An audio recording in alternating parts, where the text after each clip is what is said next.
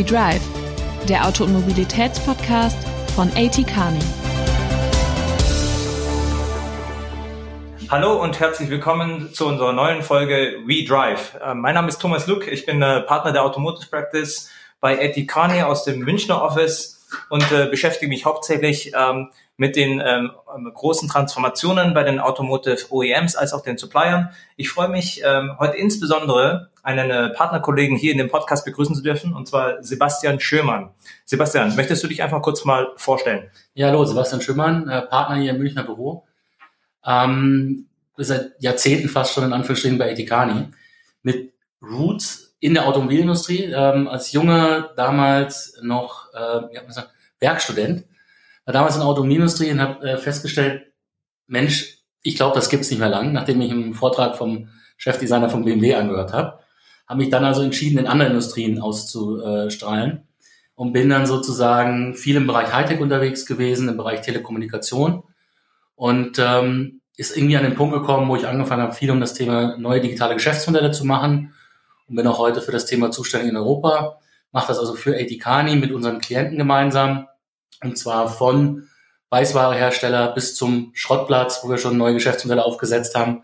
Also der letzten Verweisstelle von Autos. Ja. Und auch von äh, äh, Versicherungsanbietern, wo wir das natürlich auch sehr viel in aktuellen Situationen sehen. Also für all unsere Hörer stellt sich jetzt natürlich äh, ganz klar die Frage, was hat das jetzt eigentlich mit der Mobilität von Zukunft zu tun, ja, nachdem du sozusagen eigentlich der Autoindustrie erstmal den Rücken gekehrt hast? Das Thema ist, weil natürlich in den vielen Projekten wir auch äh, das eine oder andere neue Geschäftsmodell mit Kunden in der Automobilindustrie aufbauen und auch dort Gedanken machen, was kann man eigentlich tun, den Veränderungen, die der Markt sozusagen und der Kunde vor allem äh, treibt, Rechnung zu tragen, um hier auch morgen noch erfolgreich zu sein.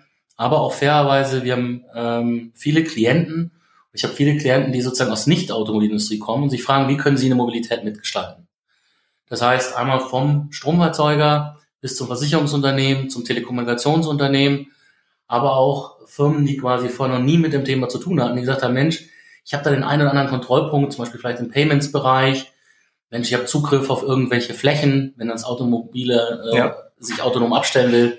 Und um diese Themen sozusagen kann ich heute hier beitragen. Ich freue mich drauf. Wahnsinn. Das ist ja in der Tat so, wie du es aufzeigst, dass auch ähm, neue Player in den Markt eintreten, die eigentlich mit der Mobilität äh, bisher eigentlich weniger zu tun hatten. Ne? Ich habe auch gesehen, und auch von dir mitbekommen, dass du sozusagen da mit äh, Startups eigentlich äh, auf der Grasnarbe unterwegs bist, aber dann auch bei Konzernen versuchst, sozusagen die Mobilität von, äh, von morgen eigentlich mitzugestalten, ja.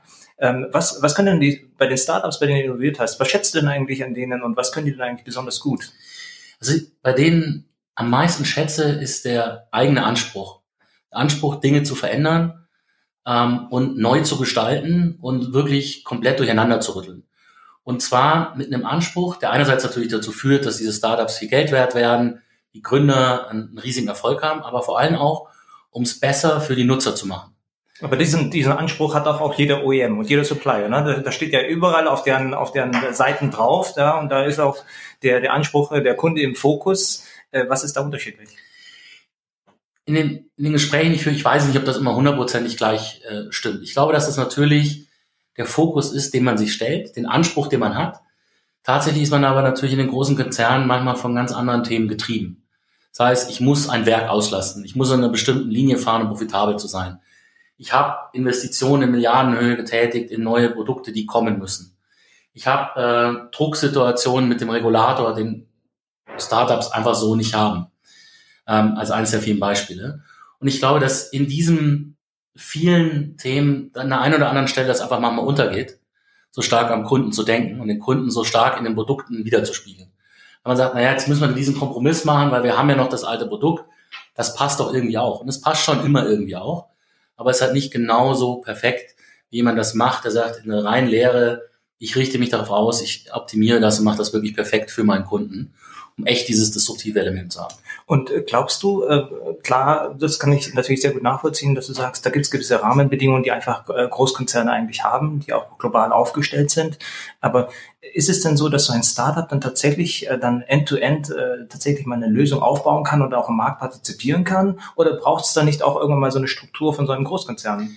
Ich finde, die, die spannende Sache dabei ist, Startups haben den charmanten Vorteil, dass sie das nicht müssen. Ähm, Startups werden von ihren Kapitalgebern und die Kapitalgeber, ich glaube, man darf eine Sache vielleicht auch noch, muss man sagen, ein Startup hat in Wirklichkeit viel mehr Geld für eine Innovation, als das ein Großkonzern hat. Jetzt fragt man sich, hä, wie kann das sein? Die haben ja eigentlich kleinere äh, Summen, aber die haben sie nur eigentlich. Die kriegen für einen bestimmten Purpose, kriegen die wahnsinnig viel Geld von den Venture-Kapitalgeber. Und zwar Millionen. Wirklich teilweise 10, 30, 40 Millionen. In Großkonzernen diese Budgets zu bekommen für innovative Themen ist wahnsinnig schwer. Das heißt sehr häufig, und ich habe äh, mich hier auch mit äh, Kollegen sozusagen aus der Automobilindustrie unterhalten, die das eben sehen, die sagen, Mensch, wenn wir jetzt zum Beispiel autonomes Fahren denken, an bestimmte Technologien, wir haben gar nicht das Geld, all diese unterschiedlichen Hardware- und Software-Technologien auszuprobieren. Startups haben das. Das heißt, wir brauchen die eigentlich, um das zu tun. Das heißt, ich glaube, das eine ist nochmal sozusagen, man darf immer die Startups nicht als so klein bezeichnen für ihr Thema, ja. Weil die natürlich wahnsinnig viel Geld für ihre innovative Idee bekommen. Und wie gesagt, zu ganz anderen Logiken als das Großkonzern war. Das ist ein sehr interessanter Aspekt, ja, dass du sagst hier eigentlich ähm, von der Außenwahrnehmung ist natürlich so, dass die großen Konzerne da Milliarden eigentlich ausgeben in die einzelnen Bereiche und du dann sagst eigentlich hier speziell zu einzelnen Lösungsaspekten sind sie dann doch nicht so direkt äh, aufgestellt, dass sie da wirklich eine Schlagkraft haben. Ja, weil die Milliarden sind für alles, die werden, wird alles drunter paketiert, im Zweifel auch die der Umbau der eigenen Kernsysteme. Das muss ein Startup nicht machen.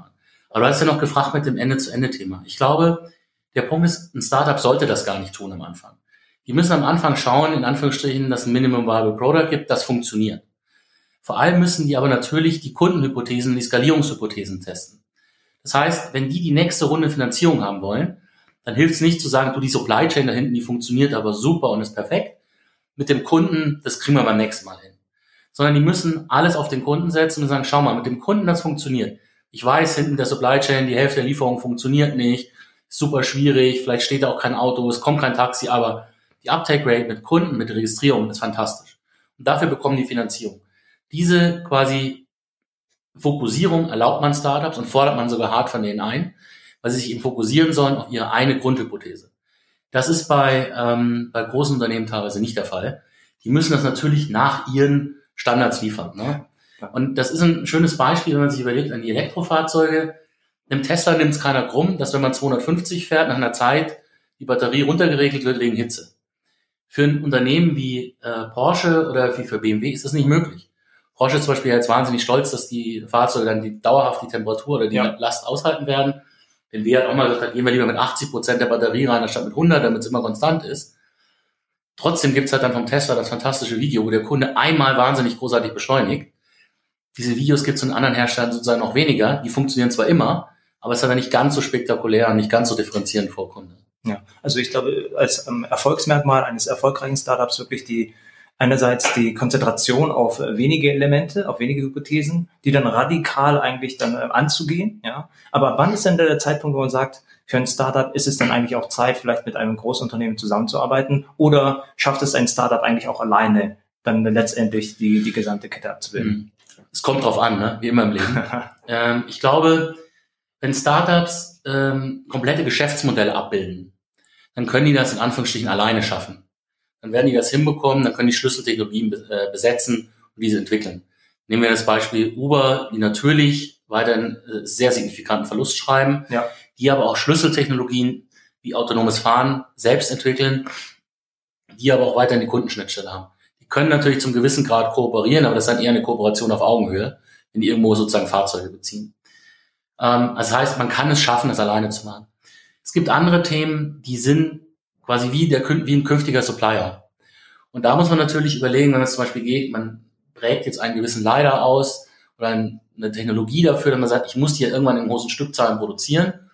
Da kann man sagen, gilt es dann auch irgendwann für ein Anführungsstrichen Startup, was es dann vielleicht an einem bestimmten Punkt ja auch nicht mehr ist, zu kooperieren mit einem Produktionspartner. Ja. Oder sich kaufen zu lassen. Das ist natürlich eine andere Alternative.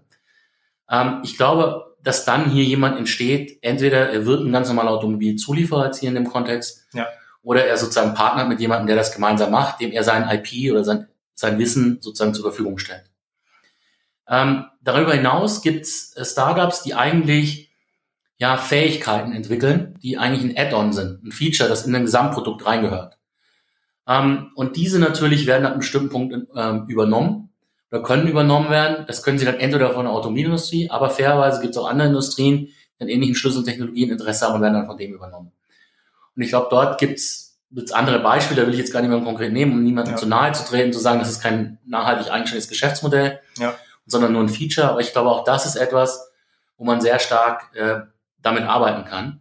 Und ähm, wenn wir jetzt mal sozusagen den Sprung auch schauen, was für Akquisitionen und Kooperationen es im, im Digital Giants sozusagen gibt bei den Googles, Apples dieser Welt, sind das eigentlich immer Akquisitionen, die sich darum drehen, IP zu erwerben. Absolut. Ja. Und das ist natürlich, glaube ich, auch nochmal ein Thema, wenn man den Gedanken andersrum machen muss. Ein Automobilist sich eigentlich Gedanken muss, wann und wie lange ist es eigentlich günstig, IP oder kann ich überhaupt dieses IP von diesem Startup kaufen? Mit dem Startup natürlich. IP und die Leute, ehrlicherweise, ne? ja. Da will ich, ich meine, Equihires ist auch immer ein Thema, was natürlich sehr interessant ist. Absolut, ja. Aber ultra schwierig, muss man hart zu formulieren ähm, weil man muss natürlich die Leute weiter begeistern, daran zu arbeiten. Ne? Ja. Und äh, auch in digitalen großen Playern, die man jetzt bei WhatsApp und Instagram gesehen hat, ist das ab einem bestimmten Punkt dann sehr schwierig, dass die Gründer vielleicht ihre Philosophie nicht mehr so sehen oder auch jetzt bei Themen, wo eine Integration sehen, bei DeepMind, jetzt äh, UK Health, wo man eben sagt, die Daten werden auf einmal doch verknüpft, ja. ähm, und man Schwierigkeiten hat. Aber das ist ein typisches Startup-Thema eigentlich, ja, weil letztendlich das Startup muss sich ja mehrfach neu erfinden, ja, auch so wie du es vorhin dargestellt hast, wenn du erst beim Komponentenbereich bist und auch tatsächlich dann zu einem Automobilzulieferer entwickelst, da sind ja mehrere Entwicklungszyklen vom gesamten Unternehmen, von der, und der Kultur eigentlich notwendig, um dahin zu kommen. Ja, das ist ja nicht auf einen Schlag möglich. Ja, das, das finde ich übrigens auch sehr spannend, wenn man sich mit Leuten unterhält, wenn du gerade das Kulturthema nennst, die, die häufiger gegründet haben, die sagen natürlich, ich muss mit dem Team, hole ich mir Fähigkeiten, dass ich etwas kann. Aber was ganz wichtig ist, mit den ersten Leuten hole ich auch eine Kultur. Absolut. Ja. Und die prägen die Kultur aus. Und wenn wir das jetzt zurückspiegeln wieder auf die großen Automobil-OEMs, ich habe selten Diskussionen mit Klienten in einem Automobilumfeld, wo einfach der Klient sagt, Mensch, ich muss wahnsinnig stark auch auf die Kultur in diesem kleinen Startup achten.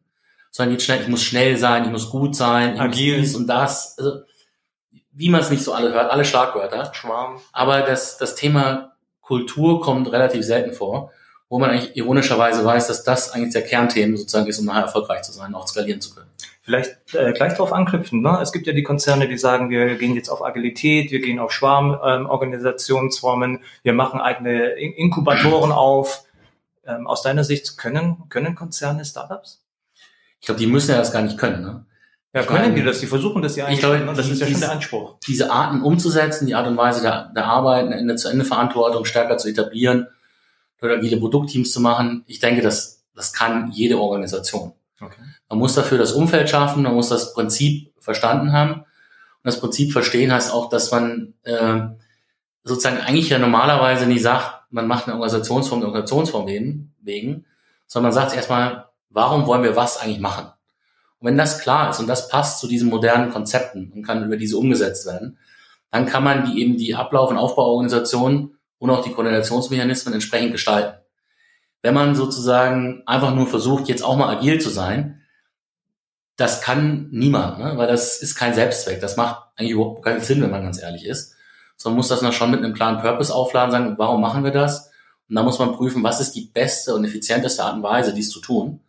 Und eben bei vielen dieser neuen Themen ist es natürlich ähm, agiles Arbeiten. Ja. Und dann, glaube ich, kann jeder das schaffen, was in dem ureigensten Interesse jedes Organisationsteilnehmers ist, das zu tun. Ja, aber glaubst du, dass sozusagen im Großkonzern ist tatsächlich ein Inkubator möglich, der dann auch erfolgreich für sich agiert und der dann sozusagen dann auch in Zusammenarbeit mit dem Konzern dann später dann die Solutions äh, vollständig integriert und so weiter? Weil man sieht ja eigentlich sehr viele Corporate Startups, die ähm, ähm, gelauncht worden sind, auch Inkubatoren, die dann jetzt auch teilweise eingestellt worden sind, ja. wo man sich dann wieder fokussiert hat eigentlich auf reine Investmentsgeschichten. Und es sind ja grundsätzlich unterschiedliche Kulturen und es müssen eigentlich schon eigenständige ähm, Organismen sein, weil die doch von der DNA ganz anders ausgerichtet sind. Wir haben dazu, wir haben das für einige unserer Klienten natürlich auch aufgesetzt und haben uns die Frage auch gestellt, wir wollen ja jetzt dort nicht etwas erzeugen, was äh, in zwei, drei Jahren nicht mehr funktioniert. Ja. Da werden die auch beleidigt, zu Recht. Ne? Wir würden von uns die Intelligenz erwarten, sie dann im Zweifel zu stoppen, wenn es nicht funktioniert. Ähm, ich glaube, was man dort oder was wir dort gesehen haben, was wir das analysiert haben, dass es einfach nicht den einen Ansatz gibt, um diese Themen zu machen. Um es vielleicht mal äh, kurz zu überreißen, wir haben eigentlich vier generische Themen gesehen. Wir sehen zwei Extremformen. Die eine Extremform ist die Linientransformation. Das heißt, das bestehende Geschäft zu transformieren. Ja. Ähm, die andere Extremform sehen wir Corporate Venture Capital, wenn ein Unternehmen eigentlich nur Geld gibt. Dazwischen sehen wir zwei Formen, wo wir einerseits das Ganze so ein bisschen Taskforce Approach nennen. Ja. Wir sagen, man nimmt ein Thema, quasi expropriert es für eine Zeit, entwickelt das in einem externen Projekt mit Freiheiten, gibt es dann an die Linie zurück.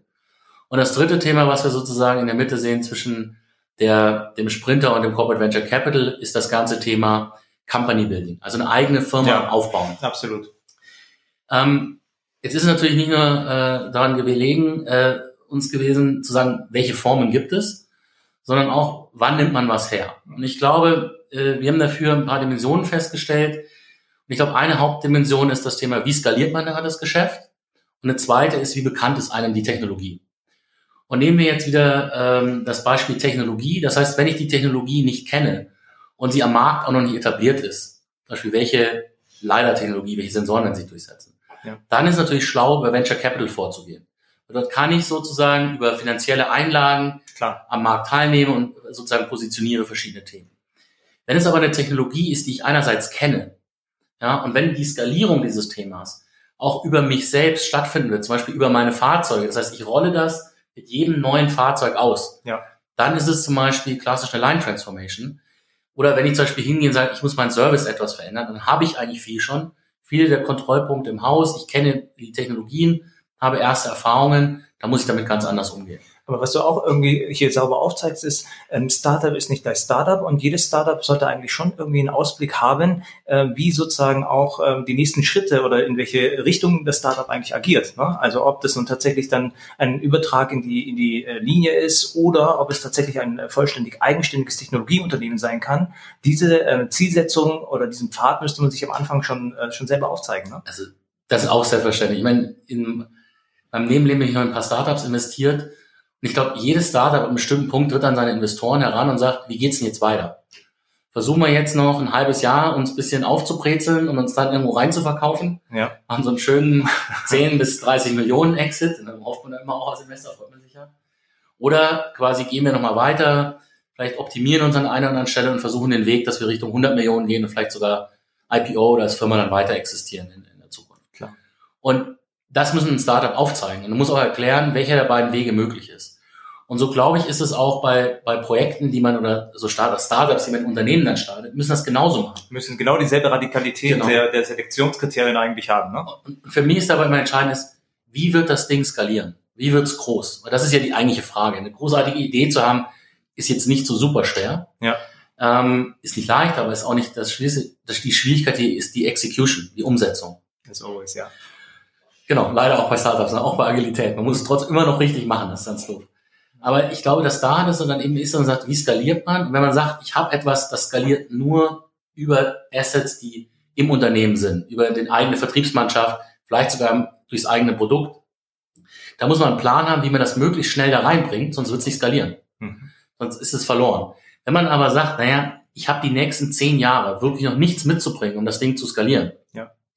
dann sollte man ihm auch sozusagen oder diesem Unternehmen auch die Bürde des großen Konzernes ersparen und sollte es alleine lassen und sagen, komm, mach es, skalier dich auch selbst. Wir können heute außer Geld an einer anderen Stelle Know-how nicht weiter beitragen. Da muss man ihm auch die Freiheit geben, damit dann, wenn der Zeitpunkt ist, dass man das übernehmen kann ins Unternehmen oder exitet, verkauft, dass es dann funktionieren kann und sozusagen bis dahin überlebt hat und erfolgreich ist. Verstanden. Also letztendlich gibt es da nicht einen Standardrahmen, der sollte da nicht aufgesetzt sein, sondern man muss jedes Mal aufgrund der Charakteristiken des Startups und der Zielsetzungen Genau. individuelle Lösungen eigentlich finden, inwieweit sozusagen eine nahe Angliederung an das Unternehmen eigentlich sinnvoll ist oder inwieweit sozusagen der Freiheitsgrad sichergestellt werden muss, sich eigen, eigenständig weiterzuentwickeln. Und äh, da, was machen wir mit unseren Klienten, um dann nicht langweilig zu tun? Wir bauen natürlich schon ein gewisses Framework dann auf. Wie man sagt, man nimmt eine Idee, bewertet diese und positioniert sie dann in die jeweiligen Execution Modes und diskutiert das durch.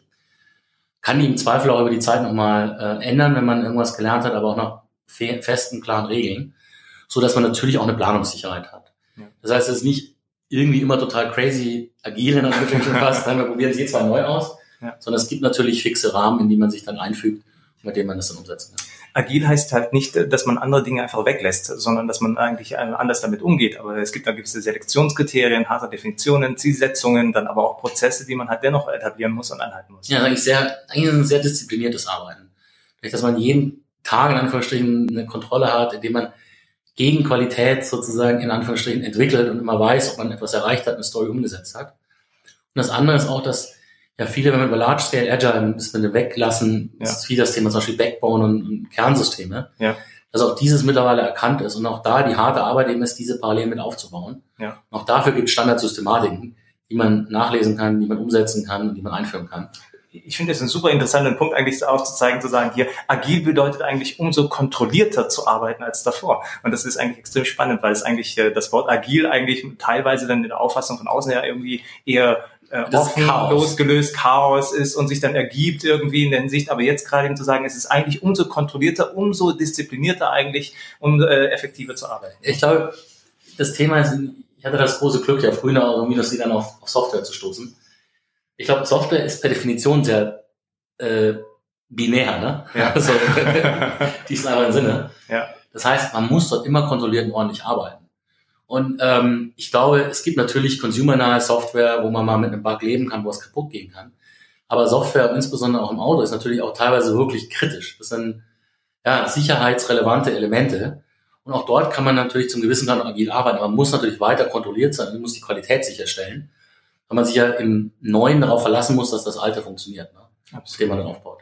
Ja. Und im Bereich der Mobilität, wenn wir das jetzt einfach nochmal spurweit vertiefen, was sind denn da irgendwie Startups oder Entwicklungen, die du jetzt aus deiner Perspektive einfach extrem spannend findest? Also da gibt's ja immer die klassischen Elektromobilität, dann gibt's ja Connectivity und so weiter, das ist immer auf so einem hohen Rahmen. Aber vielleicht hast du da ein, zwei konkrete Beispiele, wo du sagst, das findest du eigentlich irgendwie extrem spannend. Hm. Das ist immer schön, ne?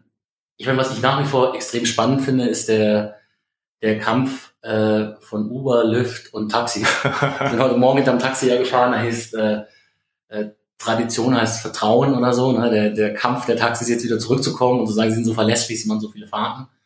Da finde ich es wirklich nah spannend, was sich durchsetzen wird. Ja. Ähm, was, der, was die Kundenakzeptanz finden wird.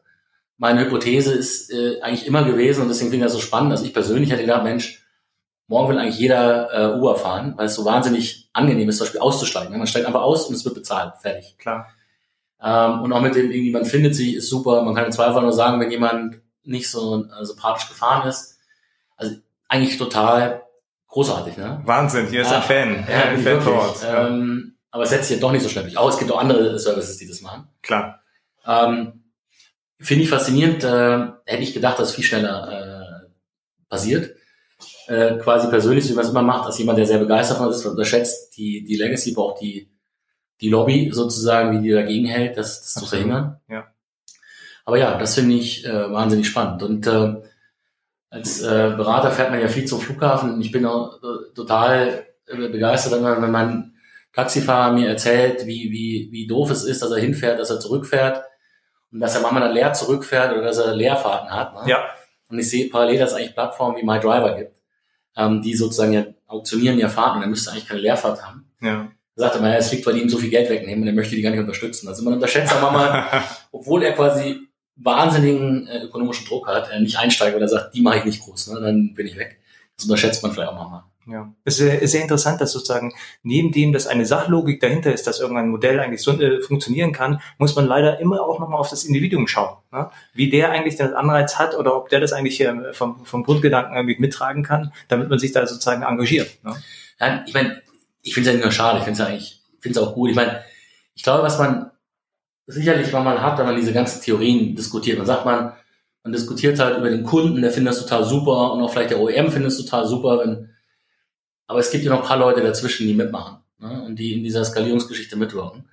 Und ich glaube, man muss halt auch viel stärker, und das finde ich auch toll, faszinierend, Uber das so ein bisschen halt schon gelernt hat, auch mit Führungsveränderungen, auch mit Prinzipveränderungen von den Tools äh, und den Steuerungsmechanismen, dass man sagt, man muss es auch für diejenigen, die dort fahren, die die Leistung auf der Plattform erbringen, äh, annehmbar machen, so dass die das wirklich großartig finden. Ja. Ähm, das finde ich eigentlich äh, spannend, auch richtig natürlich, ne? weil ich meine, alles andere wäre natürlich auch ein bisschen Schmarrn. Mhm. Ähm, und wäre dann quasi auch im Rücken äh, von Leuten. Absolut. Gibt es Themen, die dir, wenn du jetzt anschaut, Mobilität oder aber auch ähm, Startups, äh, Corporate Startups und so weiter, was sind so Dinge, die dir Sorgen machen, vielleicht auch im Bereich der Mobilität? Also mir macht Sorgen, wenn ich manchmal dran denke, dass sozusagen vieles von diesem Writing durch autonome Fahren kommen wird. Und die Frage ist, wird es damit wirklich geschafft, dass die Anzahl der Fahrzeuge auf der Straße reduziert wird? ja. Ich glaube, das sind ist schon ein großes Problem, dass wenn wir jetzt aus dem Automobil herauskommen, ist eine der Lösungen wirklich hier in der Lage, den Verkehr zu reduzieren. Ich verstehe zum Beispiel Suchverkehr für Parken kann man reduzieren. Ich glaube aber, wenn die Autos alle autonom fahren, dann ist der Anreiz, wieder mehr Auto zu fahren, eigentlich sehr hoch. Absolut, ja. Für, merkt man ja eigentlich, dass bei diesem ganzen Ridesharing, aber auch bei den, bei den ganzen ja. ähm, Vermittlern in China und so weiter, dass das sozusagen das Aufkommen der, des Bedarfs der Mobilität eigentlich zugenommen hat. Weil ja. es einfach jetzt so einfach ist, anstatt Bus zu fahren, dann einfach auch in so ein Fahrzeug einzusteigen. Und da macht mir, mir Sorgen, ist quasi der Infrastrukturanbieter, die, der Staat, ist er sich dessen bewusst. Also ich habe manchmal das Gefühl, die denken, wenn das alles kommt, dann fährt keiner mehr Auto. Und äh, dummerweise sind diese ganzen Mobilitätskapseln, die dann rumfahren, autonom auch irgendwie Autos. Ne? Und äh, davon gibt es dann mehr. Also ich glaube, dass das ist ein Thema, was mir selber ein bisschen Sorgen macht. Das ist, wie vermeide ich den Kollaps, ja. ähm, der hier angestrebt wird. Und äh, ich, ich glaube auch manchmal da so ein bisschen eine, eine, eine gewisse Grundnaivität. Ich hatte gestern ähm, bei Spiegel Online, glaube ich, war das ein Artikel gelesen. Fahrradfahren ist super, nur die Leute nutzen es nur im Sommer. Die ersten fangen jetzt an auch im Herbst. Und ich sehe das fairerweise in München auch wieder eine Annahme, man sagt, staatlich gewollt, man, man schließt Fahrrad an der Straßen, verdichtet damit weiter den Verkehr. Ja.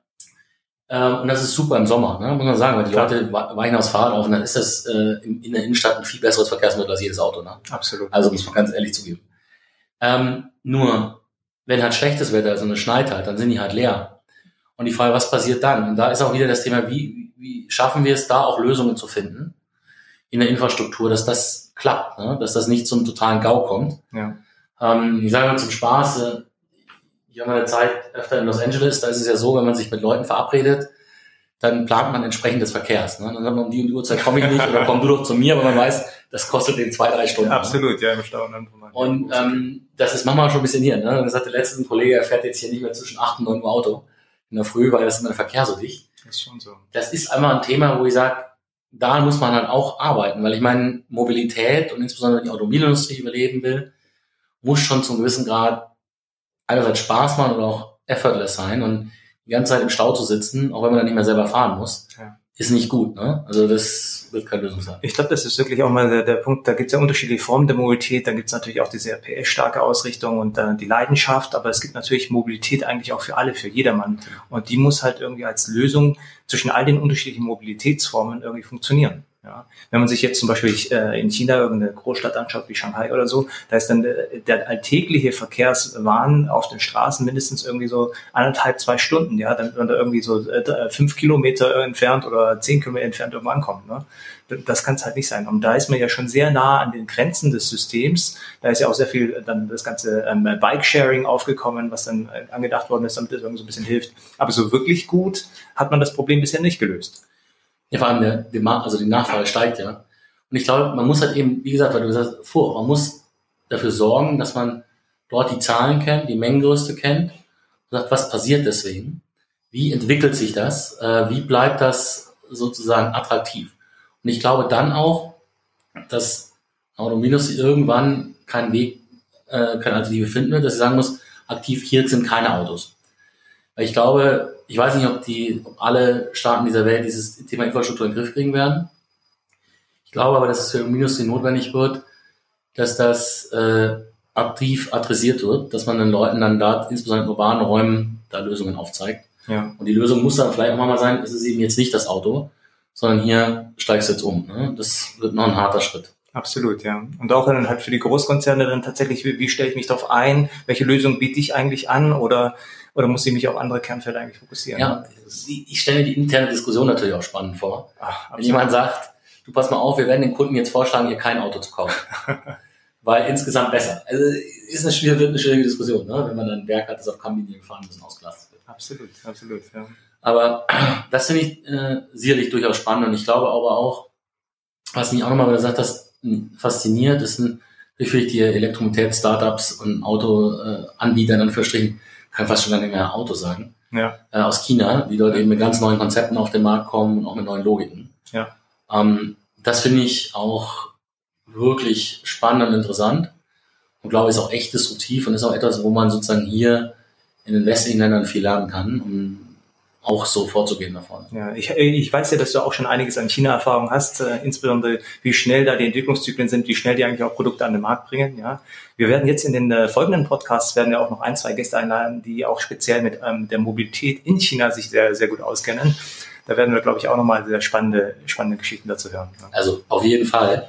Ich glaube, das ist auch was, wo man eine, wirklich eine Menge lernen kann und mitnehmen kann Ja. für uns und, und die Konzepte. Das Thema ähm, Datensicherheit, Datenaustausch, hast du da eine Perspektive drauf? Ja, so wie jeder. Ne? Ich habe natürlich Angst erstmal. Also ich glaube, ähm,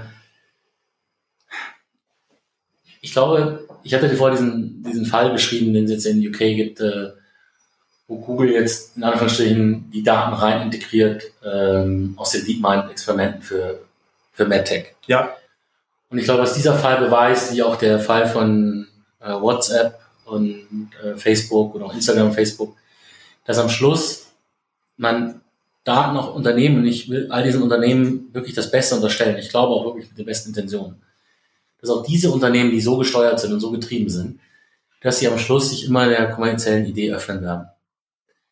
Ähm, ich hatte dazu mal einen Vortrag gehört am MIT Media Lab, äh, einem renommierten Professor, der auch dazu gesprochen hat, sagt, im Zweifel wird halt immer, wenn auch stückweise, das kommerzielle Thema gewinnen. Das heißt, ähm, davon bin ich fest überzeugt. Meine Sorge dabei ist, äh, meine Sicht ist, dass heute die Regierungen dem total hinterherhinken. okay.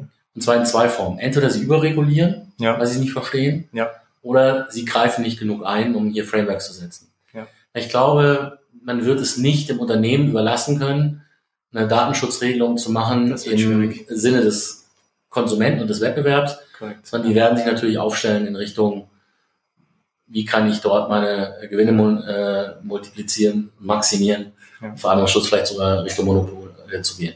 Aber so wie du darlegst, eigentlich schon irgendwie auch ein Verständnisproblem teilweise, äh, was denn die aktuellen Entwicklungen sind eigentlich, ne? Und wie das eigentlich im Detail eigentlich im Moment angedacht ist oder auch funktioniert, dass man da dann dementsprechend auch irgendwie ähm, Frameworks und aber auch Regularien entwickeln kann gemeinsam. Also das müsste eigentlich dann doch eine stärkere Verzahnung eigentlich zwischen der Industrie und der Regierung sein, um hier dann relativ pragmatisch und schnell äh, so einen ersten Ansatz zu entwickeln. Ne? Ich weiß gar nicht, ob es eine Verzahnung ist. Ich glaube, was man der Regierung erlauben muss, ist, ähm, sich dort oder sie dazu auch animieren muss, Expertise auszuprägen Ja, und dass diese Expertise auf Augenhöhe ist. Ja. Ich glaube, das ist sehr wichtig. Ähm, ich, ich glaube, wenn man da auf die Industrie vertrauen, ne, da, ja, da bin ich zu sehr Skeptiker. Ich Ah. denke aber, dass, dass eben da die Jungen sagen muss, ich muss das für mich aufbauen. Ich muss diese, dieses Feld verstehen. Ähm, wenn es heute um Baurecht geht, ich habe vor ein paar Jahren gebaut, Okay. da sagt der Staat auch, er kennt sich aus und hat ja auch Experten. Und Ja, klar. Natürlich Ja, ist auch Lobbyismus und alles davon, aber Ja. dort ist Expertise. Aber ich glaube, dass es, wenn man es mal so vergleichen darf, ich glaube, ein Staat kann sich nicht erlauben, beim Baurecht zehnmal so äh, gut zu sein, in relativ gesehen, wie es bei einer Datensicherheit ist. Insbesondere Daten, die Zukunft sind. Ne? Also das funktioniert halt nicht. Und da muss man einfach äh, als Bürger, ne, nicht so sehr als Unternehmen, den Anspruch haben, dass sie das machen. Ja. Und zu glauben, dass die Unternehmen diese Entwicklung vorantreiben und sagen, du regulier mich und kontrollier mich. Das wäre ein bisschen naiv. Ja. Ja, ja, absolut. Nee. Aber es ist ja in der Tat eine klare Aufforderung, dass wir hier irgendwie auch in den Feldern halt verstärkte Kompetenz, aber auch aktuelle Entwicklungen, diese Erfahrungen mit, mitnehmen müssen, ja, und da vor, vorbereitet sein müssen, weil die eigentlich auch unsere Zukunft irgendwie umso stärker prägen. Ja. Man darf dann sozusagen von den Unternehmen nicht so eine Spur weit überholt werden. ja, überholt werden. Die Unternehmen sind bestehen aus Menschen, aber ich glaube, man sollte auch keine Horrorszenarien zeichnen. Ne? Auch nicht. Aber der, ich glaube, wenn wir über das Ganze sprechen, es gibt da einen, einen Spieler, das ist, ist der Staat, der muss regulieren, eingreifen beim Thema Mobilität. Ja. Das historisch immer sozusagen auch staatlich mitreguliert ist, was ja auch richtig ist, was ja jeder akzeptiert hat. Ja. Ähm, das muss bei den neuen Themen stattfinden und wenn Mobilität, und jetzt sind wir ja hier im, im Kontext Automobil, wenn das sozusagen immer datengetriebener wird, dann muss der Staat auch hier eine Meinung haben, die valide ist und die nicht nur durch in Anführungsstrichen externe Meinungen geprägt ist, um, um hier quasi äh, eine Gesetzgebung nach vorne zu bringen, die das äh, weiter ermöglicht. Ne? Ja. Und dass das, wird das jemals das Optimum, sag ich, nee, das Eisenbahnrecht ist auch nicht optimal, ne? muss sich auch ständig verändern. Aber es sind Dinge sozusagen, die zumindest mal äh, ein gewisses Maß an Qualität erreichen, dass das Schlimmste in Anführungsstrichen verhindert wird. Verstanden, ja, sehr gut. Und ähm, jetzt äh, vielleicht nochmal zum Abschluss, ja. Äh, Mobilität äh, am Anfang den Rücken gekehrt, jetzt doch irgendwie über Startups und all den äh, Klienten dann teilweise doch mal sehr stark involviert. Wann wirst du den Umschwung machen, dann dich äh, hauptsächlich der Mobilität zu widmen? Ich glaube, und das ist das Schöne, was ich äh, festgestellt habe letztes Jahr, ähm, in diesem Beruf und in den Themen, man kann sich hauptsächlich dem Konsumenten äh, widmen. Und der Konsument hat, egal wo er ist, ein digitales Leben. Und ähm, das geht davon über, wenn ich zu Hause bin und koche, bis hin, wenn ich verreise, äh, im Flugzeug sitze, aber natürlich auch mit dem Auto unterwegs bin. Absolut, ja. Deswegen glaube ich, dass äh, der Rückkehr bedingt wird durch Kundenverhalten, dass ich erwarte, dass mein digitales Leben überall stattfindet und dass das relativ seamless ist. Deswegen kann ich das gar nicht sozusagen mich davor mir verschließen. Ja. Sondern wenn wir mit unseren Klienten erfolgreiche Journeys bauen wollen, die funktionieren, dann muss das alles sozusagen gecovert sein. Ja. Und da gehört Mobilität dazu, Versicherungsdienstleistungen dazu, aber auch quasi Wohlfühlen zu Hause oder Health. Wunderbar. Das ist ein schönes Schlusswort in, in der Hinsicht, ja, sehr stark. Also Kundenorientierung und schauen, wo, wo, wohin der Markt wächst und auf der anderen Seite auch von unserer Seite aus, dass man dann auf unsere Klienten schaut und sich nach denen ausrichtet, anstatt für einzelne Industrien alleine tätig zu sein.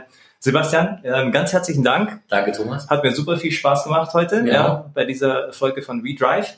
Und ähm, damit würden wir jetzt eigentlich auch äh, die Folge hier beenden. Wenn es da irgendwie Fragen gibt äh, von den Zuhörern oder Anregungen, dann würden wir die natürlich gerne mit aufnehmen. Dann können wir die Fragen auch einfach an äh, Sebastian weiterleiten, insbesondere zu den Themen Startups, äh, Corporate Development, Mobilität, äh, auch zu digitalen Geschäftsmodellen. Und ähm, ansonsten habe ich hier noch eine kleine Werbepause. Und zwar, ich hoffe, Ihnen hat es auch gefallen. Falls dem so ist, freuen wir uns immer so immer über eine positive Bewertung bei iTunes. Abonnieren Sie WeDrive auch auf Spotify, Deezer und Co. Weitere Informationen zu WeDrive und weitere Auto- und Mobilitätsthemen finden Sie natürlich auch auf unserer Webseite etikani.de. Bis zum nächsten Mal. Am Mikrofon war Thomas Luck und Sebastian Schimmer. Servus, ciao. Wiederschauen.